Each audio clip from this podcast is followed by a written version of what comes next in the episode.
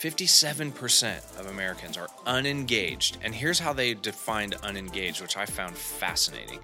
They said, you come to work, you're on time, you do what you're supposed to do, you meet deadlines, but you couldn't care less about pretty much anything that you're doing. Like you're good you're basically a good employee. But would you leave tomorrow? Yeah, probably. You're listening to The Lowdown, a podcast recorded at Sigma Kappa National Headquarters by Alex Green and Sara Goodwin. We'll focus on topics like health, wellness, fraternity and sorority community, higher education, and life skills that women need in all stages of their lives. We'll also feature stories from inspiring, empowering, and ambitious Sigma Kappas. Tune in every other week for a new episode to help drive your personal growth forward. Welcome back to the Lowdown Podcast. I'm Alex. And I'm Sara. And today we have Jason Barnaby, the founder of Firestarters. Welcome, Jason. Hey, ladies. Thanks for having me. Can you tell tell us a little bit about Firestarters? Because that kind of goes into our topic about what you do. Absolutely. So when I started Firestarters Incorporated, it's actually something that I had um, plan. I had been planning for the better part of about 20 years. I used to carry around a spiral bound notebook or a manila folder, and when they got tattered, I would throw them away. But it used to have the um, initials MOB on them, which stood for my own business. Because I knew that one day my dad was a was an entrepreneur, and so I had so I saw that growing up, and always knew in the back of my mind that I wanted to do something on my own. Mm-hmm I like being in organizations, but I'm not the best employee because I look at rules as strong suggestions, and and employers don't always appreciate that. So um, I registered the business two years ago. My job was eliminated almost a year ago. Uh, it will be a year in May after 10 years in the corporate world. Wow. My first, last, and I, th- I hope last, my first, last, and only foray into the corporate world very thankful for the experience, but glad that I am no longer there, mm-hmm. and I'm sure they feel the same way. We parted on good terms, but started Firestarters Incorporated, and I have been in adult education for the better part of 20 years. Uh, I have a master's degree in teaching English as a foreign language. I spent eight years uh, teaching overseas in Poland at a university, which is where my wife is originally from. Wow. Um, which is also why I wear my wedding ring on my right hand. I don't know. I was actually so. thinking yeah, that earlier. uh, so yeah, it's it's being in education and being a teacher, especially at the college level. Um, there's something about what I call the aha moment when you mm-hmm. see somebody get get it, whatever it is, yeah. right? And for me, for a long time, it was like grammar rules in English or um, a particular verb phrase or mm-hmm. something where they're like, oh my gosh, now I know how to communicate this and mm-hmm. I can say this and I don't sound like so weird or I sound, you know, I, I can do this more professionally. So the mission statement of uh, Firestarters Incorporated is to facilitate aha moments in uh, individuals and companies that ignites lasting change. And so that's my goal. I want you, I call it practical inspiration. Mm-hmm. I want you to be inspired if you come and hang out in an event that I'm at or go through a workshop with me. I want you to walk out of there feeling like charged and energized, but also with a plan of a couple of steps of things that mm-hmm. you can mm-hmm. do next. Because unfortunately, I think what happens a lot of times in those situations is that we're inspired and then we walk out and get in the car and we answer a text message or return a phone call or we stop and get dinner on the way home or pick up dry cleaning and whew, the inspiration's gone. And so my hope is that um, in an interaction with Firestarters that you will be inspired, but also to the point of doing something practically with yeah. it. So, what do you mean when you find when? What does it mean to find your fire? Is that your passion, your inspiration? How would you define that? I would say that it's.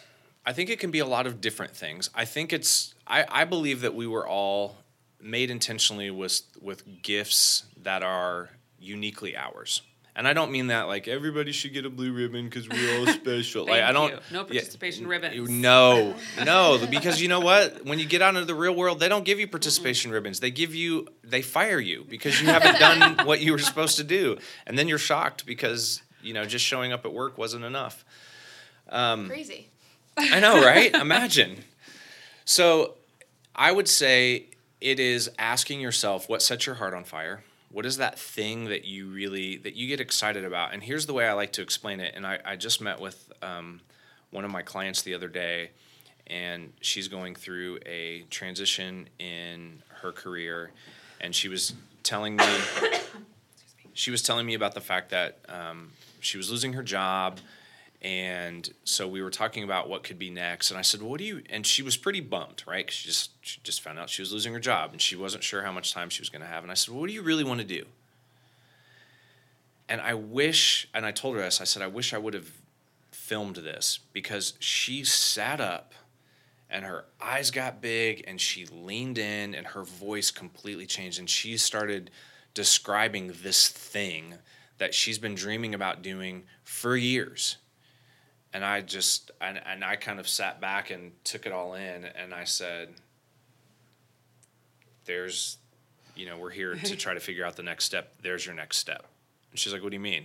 I'm like that thing that you just spent 15 minutes very passionately talking about that's your Yeah. thing so I think it's it's asking yourself what what makes you sit up? What makes you lean in? What makes your eyes get big and your voice come alive? Mm-hmm. What makes your arms start moving that you get really Yeah. fired up about and that could be gardening. Yeah. that could be scrapbooking. It could be doing hair. It could be starting a bakery. It could be going and starting a consulting business because you've been in business for however long. Or it could mean not doing anything related to your major. Right? Yeah. um, I was a psych major and I used psychology, but I never, I have not spent one day in the psychology field. It, was something that interested me, and that's why I did it. But that's not, that wasn't the, that wasn't my fire. Yeah. And my fire really is facilitating that that aha moment for other people. You said that, you know, you your position was eliminated and you found something better and then your client was did she lose her position or did she was did she leave it?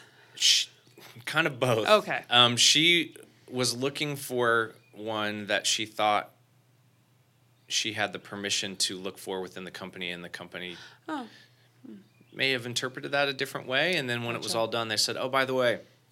This role that you want really doesn't exist, and we're not going to do it. And since you didn't really want the role that you were in before, um, It's we. Mm-hmm. think it's time to part ways. Which, in all honesty, is going to be the best thing that's ever happened to her. Yeah. Well, I was going to say because uh, my husband recently there was a downsize of his company uh, that he worked at, and so his job was eliminated a week and a half ago, and so. Gosh, he was so miserable at this job. Like it was affecting home life. It was affecting, honestly, his emotions even on the weekend. And I, he he'd been looking, but you know wasn't really serious about it. And obviously that Friday was not a fun day. But by the time I got home, he was in a completely different spot. And he's like, I have, I haven't felt this stress, this stress free in five years. Like it's just amazing. And he's like, I don't know like what job I want. Oh, He's hopefully gonna get a job today, maybe. Hopeful, fingers Yay, crossed. fingers crossed. Update on the podcast later. But um, it's exciting for him this job it's actually pretty different because he's a in the creative area as well but it's maybe less creative Mm-hmm. he's like maybe that'll be great and it's a great company it's just like to see that in him again to see him be passionate about something is so amazing Yeah, and so losing a job can even be like a huge positive It can. It can. It, for me, in all honesty, it was the best thing at the time because I already knew. I mean, I was literally going through the motions. And the Yeah. thing that I think is unfortunate, and why I talk about why it's so important to find your fire is is that so many of us are just simply going through the motions. Mm-hmm. We get to work and we don't even remember how we got there, but suddenly we're in the parking lot. Yeah. Or we've gone through a whole day and we're suddenly back in our driveway and it's like what did i even do today mm-hmm. Um, did it make a difference? Do you you know are, and- do you even so maybe it's not the job because i know there are some people who are like well i have this job and i can't afford to leave i need benefits and all that. Okay great. Is there something you can do outside of that job that could maybe fuel you a little bit more to be more excited to be in the job? Because it is providing you with the income and the benefits and Yeah. the level of lifestyle that you want but you found some other places to to put those passions to work. A friend of mine has an has a company called Passion to Purpose, and she talks about like finding that thing and then putting it to like how do you marry those two things together? And maybe it becomes a job, and maybe it's the thing that makes you money. In my case, I'm fortunate that that is the case. But maybe it's just something that you do on weekends, or you do with your family, or you do on your own. But um, there are just far too far, far, far, far, far too many of us that are stuck, that are going through the motions. And I think um, if we can get over the fear of of well, what it, what if it does? You know, what if I lose my terrible job that I have? well, so what? Yeah. Maybe in the case of your husband, you're like, You're happier. Cool. Right. Yeah. Yeah. great. And you know what? I know sometimes people are like, well, but we have to pay the light bill and all. Okay, yes, you do, but it's it's also like to see that to have a little bit of struggle there and to see the person back as who Mm-hmm. they really are. You can't put a price tag on that. No. And my husband is very financially responsible. And so, you know, we have like an emergency fund. So it, we are in no no dire situations by any means, which is really great that he loves finances and I don't. Yes, But it's good to have those people in your life.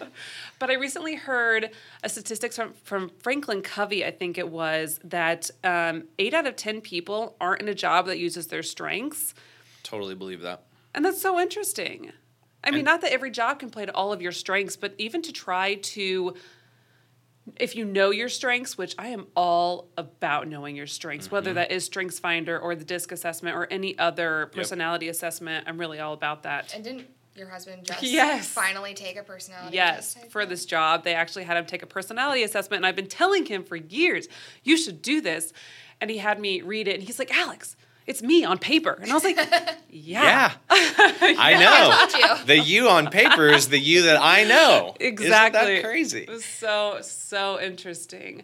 But even if you know your strengths, then you can use those at whatever job you're at, I feel like. I mean, or if not, like you said, get a new job. If it's a possibility. Absolutely. Which Yeah. I think it is. I mean, I have a lot of friends who are in the talent world and the recruitment world, and they all talk about how talent right now is at a premium, that it's hard to find quality people. If you're Mm-hmm. a quality person, Yeah. you're not going to have a hard time finding Yeah. a job. Yeah. You're really not. So you talk about the difference between passion and empathy. What is that? Ah, yes. So I think sometimes people, um, people are empathetic about particular things. So the example that I like to use is the drumstick dash that happens in Indianapolis every November. Right?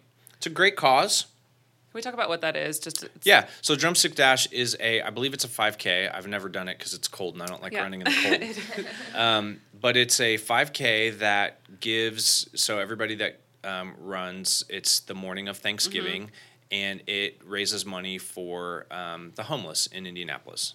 Huge event. Thousands of people run. once. Yeah, It's fun. Families do it together. It's Yeah. just it's a super cool People thing. dress up, put Yeah, turkeys on their Yeah, heads. Yep, mhm. turkeys, all kinds of you know crazy Thanksgiving themed stuff.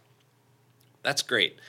I find that people feel empathy about homelessness, and so you say, for 20 years or five years or every year, our family is going to run the drumstick dash because we want to support homelessness. That's great. Um, and there are tons of causes in just in our city that could use empathetic folks to support it. Yeah. But I don't necessarily believe that what you have empathy about is what you have passion about. So, for example, many people that I know who run the drumstick dash do that. Um, it's for a good cause. They feel good because they've done something good, which is great. But that's kind of it. They don't work in a homeless shelter. They don't. They're, they're and and have no desire to, and that's fine. But that's not their passion. They feel empathy. They're like, there's homelessness in the world. We should do something about it. There are, you know, pets that need to be um, adopted. We're going to adopt them. Um, but the passion thing for me, the difference is between passion and empathy is passion is you can't shake whatever it is. And if that is that thing gets you up in the morning, that thing keeps you up at night, it keeps you from doing your job during the day because you're thinking about it, you're brainstorming about it, you're talking to people about it. It's the thing that and and so for me, I got a chance about two and a half years ago to um, do it was kind of a local TED Talk type of thing. And I did it, and they um, produced a really cool video after it was over that I could send out to people, and I sent it out to some of my friends. And I'm sitting at lunch at this leadership conference. A bunch of us were there, and people were like, "Hey, Jason, I saw that video. That was really good." And I was like, "Oh wow, thanks. I really appreciate that." And several people were like, "Why aren't you doing that for a living?" And I was like, you know, inside I'm like, "Cause I'm terrified." but I was like, enough people around the table said, "Why aren't you doing that?" And then I started to let myself think about what that could look like and dreaming about that and brainstorming that. And then it became the thing that I wouldn't stop talking about. And the ability that I have when I speak to um, inspire people and to motivate people is a gift that I really believe that I have. That's something I talk about that ember mm-hmm. thing. That that's that's my thing. Mm-hmm. And it is it's unbelievable to be able to do that. But that was the thing I started talking about. Ooh, well, if I had a business that did this and this and this. And so to me, the empathy is kind of a one and done. You do a couple of things, yeah. but the passion like comes back and mm-hmm. back and back, and you just can't shake it until you do something about it. One of my top five strengths strengths is empathy. I very much dislike it. Side note. I feel like bad for people all the time. Or you know, it's just like Yeah. Anyways, I can definitely tell the difference between passion and empathy because feel like I have so much empathy towards so many different things, mm-hmm. but it makes me feel kind of bad inside. not not like a fire burning inside of me. There would be a very right. big difference yeah. in that. That's a great example. Yeah. So you talked about being terrified to Yep go out on your own. So, what are some practical steps to overcome those fears? What did you do to overcome that? Um, so, there is a great quote by a guy named Jack Canfield that says, Everything you want is on the other side of fear. And I challenge people, and I've done this myself, and I do this sometimes if I have, sometimes I just do it and I ask for forgiveness later, going back to that, not ask, you know, not really following the rules. But sometimes when I speak, if we have time and it works for the particular uh, conference or event, I put that quote up and I'll say, all right. Um, oh, and for my um, book that I just published, I came up with, because um, I, I taught English for 20 years. So I'm like, you know what? I think I'm qualified to make up a word. So I did. and the word is what if abouts. And the what if abouts are those things in your life that you go, well, what we were talking about, right? The fears. Mm-hmm. What what if this happens? Like your husband's like, what you lost your job? Well, what if you don't find another job? What if you know, blah blah yeah. blah blah blah. What if? What if? What if? What about? And so I have found that when you open up that door, it just leads to more doors opening. The doors don't close. Well, what if this? Well, if that happens, what about this? And if that, what about this? And what if this? And like your hands are sweating and your heart is beating and you're freaking out, and nothing has happened. Yeah. right? nothing has happened. And so, what I challenge folks to do is take out a piece of paper and write down whatever that what if about is. Because most of us have rejection, laughter, failure, whatever it happens to be, that it's not going to work. So I will say, write that down on one piece, on one side of that piece of paper. And then I will say, flip that piece of paper over. Because if everything you want is truly on the other side of fear, flip it over. What's yeah. literally on the other side of that fear? And spend the same amount of time that you've just spent writing down the fear talking about what happens if this goes right or what happens if that fear is gone. Yeah. And that is such a that right there is such a powerful thing because you've taken the fear out of your brain, you've put it down on paper, so you see it, it's it's manageable, and now you've you've taken it another step further and you've started to think about well what happens if that isn't around or if that doesn't happen? And then what i tell people with and i say this i'm putting my finger up for emphasis with proper fire safety you take this home to your backyard at your fire pit or over your um, in your fireplace or over your sink and you literally light this piece of paper on fire because i have found that doing that it's so tactile and fire is i just i mean I love part of the reason I started Firestarter is because I love fire. I mean, I love campfires and everything about fire. But you light that thing on fire, and you're doing two things in my mind. One, you're torching those fears mm-hmm. that are plaguing you, and two, you're igniting the dream to say, "What's on the other side of this?" Um, and then I think just having people in your life who can speak in and say, "Have you tried this? Have you done that? Are you willing to do that?" Uh, when I started to write my book, I told a friend of mine I didn't know it was going to go that way, but I said, "Yeah, I want to write a book." And she goes, "Well, here's what I'm going to do." And I was like, "Oh Lord, what's?" she? she goes, "I want you to go home and I want you to outline all of your chapters and I want you to write your introduction and we're going to meet together in 3 weeks." And I was like, "Oh my gosh." I'm like, "Okay, that's that sounds cool." And mm-hmm. she's like, "I'm going to keep you accountable cuz I think you need to write this book and blah blah blah." Well, what happened is I went home that night and I started writing and I did all of that and a whole bunch more stuff in one day because what I realized is it was in there. I just mm-hmm. need somebody to call it out of me, which is exactly what she did. Would it have taken longer, do you think, to get to that Oh, point? Oh, for you- sure. I'm not sure I ever would have done it. I think because there's a lot of safety. If we're talking about Mm-hmm. fear, there's a lot of safety in telling people, I'm going to write a book. Mm-hmm. You don't have to show anybody anything. yeah. You can tell people for years. And I run into people all the time, like, yeah, I need to finish mine. I'm like, well, why don't you? How long you been writing it? 10 years? Well, then finish it. Set a date six Yeah. months from now and finish it. That's why I don't like to tell people when I'm doing certain Truth. things because I don't want them to follow up and then it didn't pan out or I didn't want to continue with it. So when I say it out loud, it kind of makes me gives me the accountability because I don't like to say things if I Absolutely. Yeah. Well, even. I think Alex Perry said that too. She wanted to do a, a TEDx Mm-hmm. talk, and so she told uh, just her group of friends, and they kept her accountable. It was like, I want to do this, and they're like, okay, well, let's follow up on that, and she's done it now. Yeah, she just did one. Yeah. Yeah. Which I it's- to watch. Yeah, it's it's um I think sometimes and I've seen a couple of quotes around this and I can't come I can't pull one down at the moment, so I'm going to paraphrase. But I think sometimes we are more afraid to succeed. So it's easier not to try. There's a U2 song that says we we fail we fail um, basically we have that failure um, and so we we end before we begin Yeah. And Yeah. we don't even start because it's like oh well gosh what what hap- i don't even want to think about like what if it will be true but i think we need to do that i think i think putting it out like what you said sara putting it out into the world yeah it's a little scary because then people are going to hold us accountable but what if it succeeds Yeah. that could be pretty cool Which kind of brings us to our next question is so you're all about finding your fire and fanning your flame. How do you fan your flame once you have found your fire?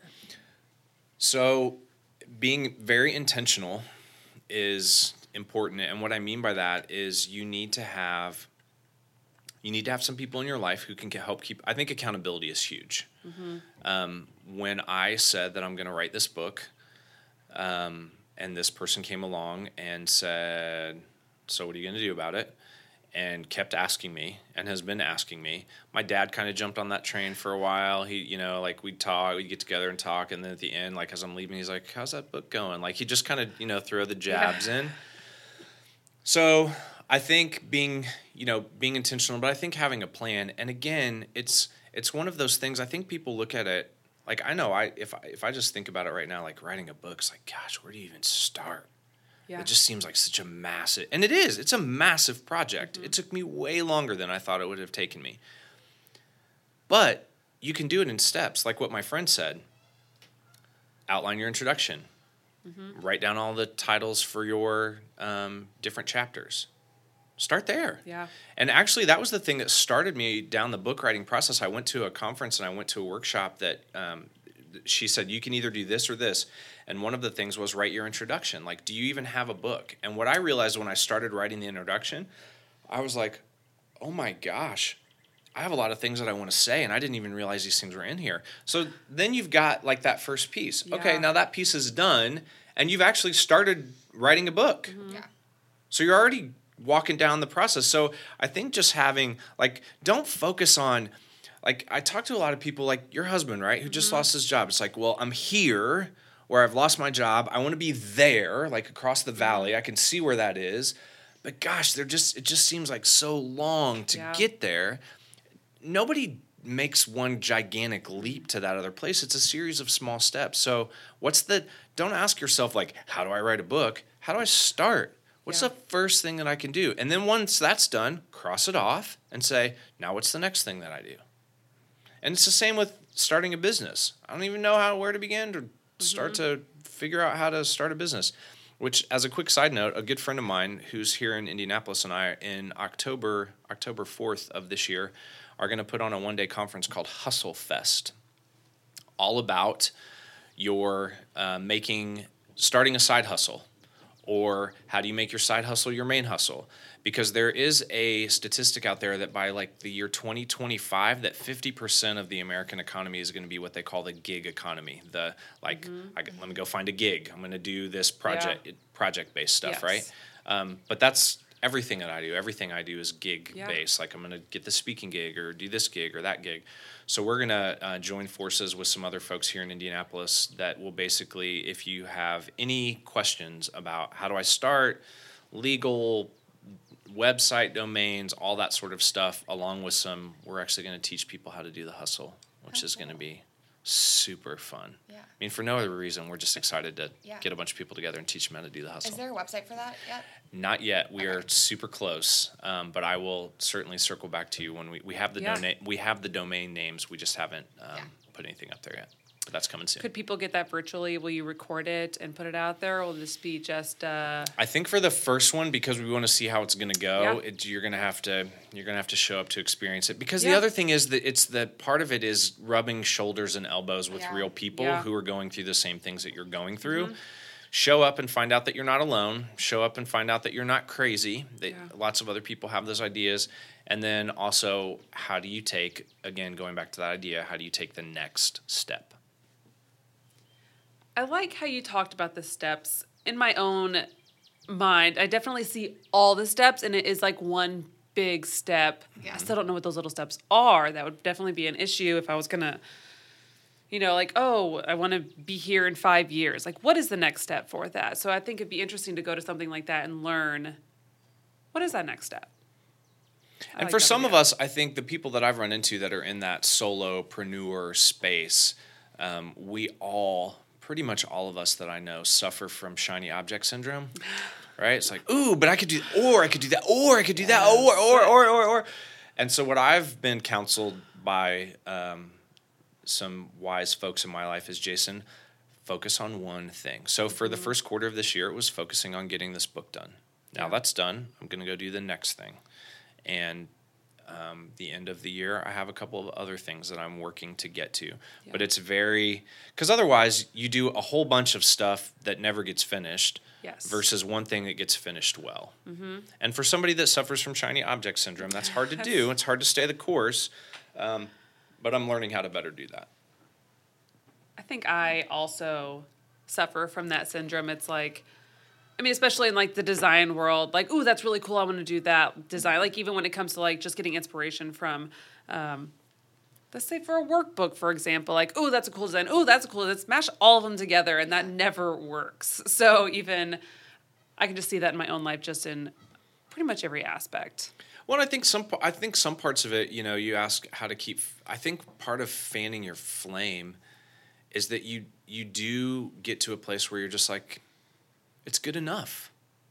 Mm-hmm. I had to do that with the book. I had a, uh, there was a quote that somebody told me uh, of someone that they had. It was an author who said, "I have, I have written eight books. I've never finished one." And that's like for me as an author, that was important to hear because I can even right now, even after like fixing the things that needed to be fixed and going through it with my editor, there's still things I would want to change. Mm-hmm. And I have another friend who's an author. He said, "Jason, you're," he said, "My," he's he's written five. He said, "My first book definitely not my best book. Second one probably also not. Third, he's like, in all honesty, I'm not sure I have written my best book yet." He said, "But there comes a time where you just have to say enough is enough and let it go be in the world." Yeah. And so I think part of that is, you know, Seth Godin is, I'm a huge fan of Seth Godin. And one of his, uh, he signed one of my books, and, hit, and what he says is go, go, go. Like, and he talks about shipping all the time. He's like, just ship it. Well, what if it, he's like, then you'll learn. Yeah. But ship it because so many of us stay in the boardroom and the planning room and like, oh, we need to tweak this, we need to do that, we need to change production, we need to do mm-hmm. this. He's like, just ship it. And then if nobody buys it, you realize that nobody bought it and you got to go back to the beginning, but at least you know that nobody bought it. He goes, but you could ship it and it could go viral and everybody loves it. yeah. Yeah. But you're not going to know until you ship it. Well, failure teaches you a lot as well. oh, tremendous amounts. tremendous amounts. It's not fun, but no, Everyone deals with it. right? What would be your biggest takeaway for someone listening right now that they could just do today, right now, if they're driving in the car for, I would say, finding your fire? I feel like that's the biggest part of this episode. I would say there are two things I think you could do. And if you're driving, this is probably a better one than the second one I'm going to tell you. But if you're driving, I think allowing turn first of all turn off the radio because many of us don't drive in silence. I love to drive in silence, and we talk about this all the time on all the different podcasts. It's it's so nice. It is, but you know, I know for me, like I'll get in and my Spotify that was playing before just automatically kicks Yes. on. So I leave it on the playlist and it just plays. And before I know it, I've been 30 minutes in the car and I mm-hmm. haven't thought about anything. So, first, if you're in the car, just get some quiet time. Or um, maybe turn on a, one of your favorite songs. I mean, you could go either way. And just ask yourself, what sets my heart on fire? And like, go back to maybe when you were even a kid. Like, what was the thing that when you were in like fifth grade or seventh grade, and you're like, when I get older, I'm gonna do this? Or everybody in your life has told you always that you're good at, like, you're super good at this. Or if you have people in your life who are like, hey, why aren't you doing X? Mm-hmm. Like, why are you in that? Why are you doing that and not doing this? You've always loved or um, I've met some people who used to be amazing artists and, and could draw and do amazing things, but they've quit because life has Yeah. kind of pushed that out. But they got a tremendous amount of satisfaction. And they're like, yeah, if I had to do it over again, I'd probably go back and be a graphic designer. That's another thing. Ask yourself if you, what would you fill in this phrase with? If I could go back and do it all over again, I would be blank. And that's a great starting point Yeah.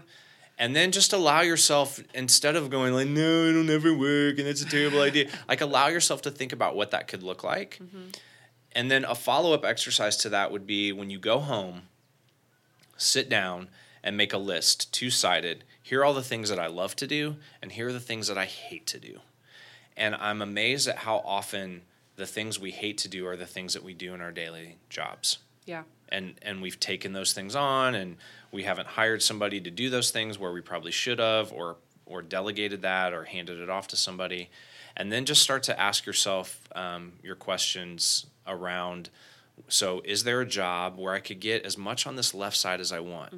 Because again i think we have been duped to believe that the people that get to do all that stuff on the left side are only the lucky ones. Like the stars have aligned like they were mm-hmm. born into privilege or whatever it is like they're the only ones that get to do that and it's simply not true. We're just too afraid or can't be bothered enough to go after it. We've recently been talking more more as a communication team, I guess, but always finding projects that inspire us and the, because the daily work has to be done. We have to answer emails, we have to go to meetings and uh, do all of that stuff. And that I think there's a statistic that there is, I just don't know who it's by, um, that it's like 70% of your day is filled with just the meetings and the calls and the daily to dos. But as long as you have just at least one thing that you do that inspires you, you're going, you're going to feel good. You're going to like be passionate about it. And that is, I really, really have found that more to be true in my life now than ever. Um, just knowing how like excited I am to do th- certain things. Like even just to come to work, even um, if I know I'm not doing the podcast, the podcast is definitely a, an inspiration or it's an inspiring project for Sara and I both. Um, but even just knowing that we're doing it doesn't take that long, but we do it like a couple times a week. I still feel inspired in my other work as well, just because I know that some of my work is making a difference. But yeah, I still have to answer an email and Yeah, I mean, meetings. by no means is going through this exercise that I just explained going to suddenly transform you into someone on Monday that's like, it's time to answer emails. that's not going to happen, likely. Um, but what does happen when you find that fire and you are able to fan that flame, it starts to grow it does. and it affects people around you it affects other parts of your job and you will begin to see differences that you hoped for I feel like you might even find that you're not even happy in your position. That's not the position for you.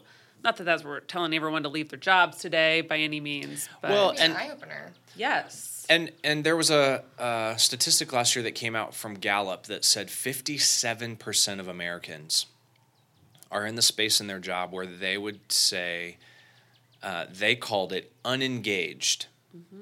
57% of Americans are lot. unengaged. And here's how they defined unengaged, which I found fascinating. They said, You come to work, you're on time, you do what you're supposed to do, you meet deadlines, but you couldn't care less about pretty much anything that you're doing. Like you're good you're basically a good employee. But would you leave tomorrow? Yeah, probably. Like would you go find another Yeah. job? It's like what I call the meh category. Like are you happy where you are? Meh. Would you leave tomorrow? Meh. Like Yeah. do you love what you're doing? Meh. Yeah. Are you miserable where you are? Meh. like you're not. It's Nothing. you're just like that. It's just that Yeah. average. And what could happen if we could turn five percent of that workforce from the unengaged to the engaged? Mm-hmm. By maybe giving them something outside to do, or Yes. finding that project inside the building that lights their fire. Yeah. Oh my God! Just five percent. Can you imagine the Yeah. difference? And sometimes it's just if you are a supervisor, it's asking the question of what inspires you to your employees. And I know Sara and I have definitely had those conversations from this training I've been going through.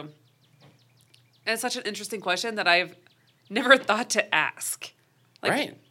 I, I- why would I never think to ask that? So now I will all the time. Like, what inspires you today, or what really like what do you enjoy doing? Yeah. Can I admit, can I allow her to do that all the time, every single day? Uh, probably not, or else she'd be podcasting all day, every day, and that wouldn't work. She still has to get the Nothing work would go up done. on Instagram or Facebook. right. But my supervisor asked me like, how can we how can you guys how can I help you do more of what inspires you? And I jokingly said, hire more people to do the work I don't want to do, which is not gonna be the case. It's not. We're a nonprofit. We can't just hire a billion people. Uh, so I it kind of made us laugh like, okay, you ha- still have to get this done. But we we want to have projects that inspire you on a daily basis. And I appreciate working at a place that does that. Yeah, because there are an awful lot of places that don't. And when you start to do that, they're like, "Hey, what are you doing? You need to be back over here." Yeah. And I think there are places. Is it?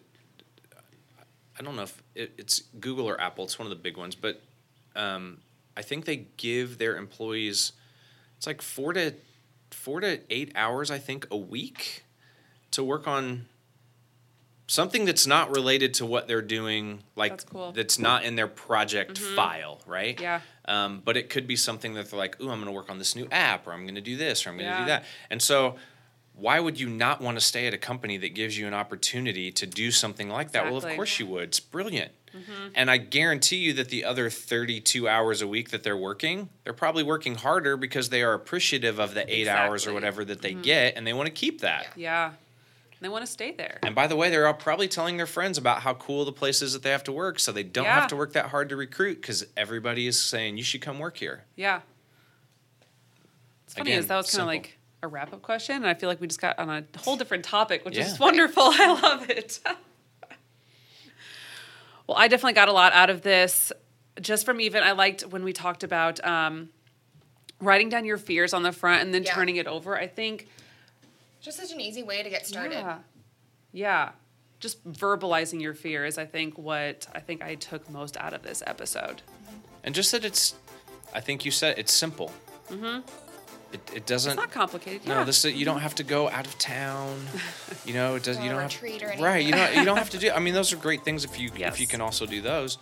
But get up half an hour earlier before your family does, or go to bed half an hour later and just spend some time. We have it, but yeah. it, it, it's the it's the conscious decision to make a change. Yeah. And change is hard. Change is hard. wow, that was In sync, yes. Well, thank you so much for joining us, Jason. It was We're a so pleasure. Thank have you so much for having me. We will have everything linked on our show notes page, so go check that out, including Jason's new book that's available on Amazon. Um, but and the Hustle Fest, in Yes. case any of you live in Indianapolis and want to go to that. Hopefully, we'll have details when this goes live. Yeah. Yep, October 4th. We're hoping it'll be in the Vogue in Broad Ripple, but that's Ooh. TBA still, all right, Okay. or TBD. One of those. thank you so much. All right.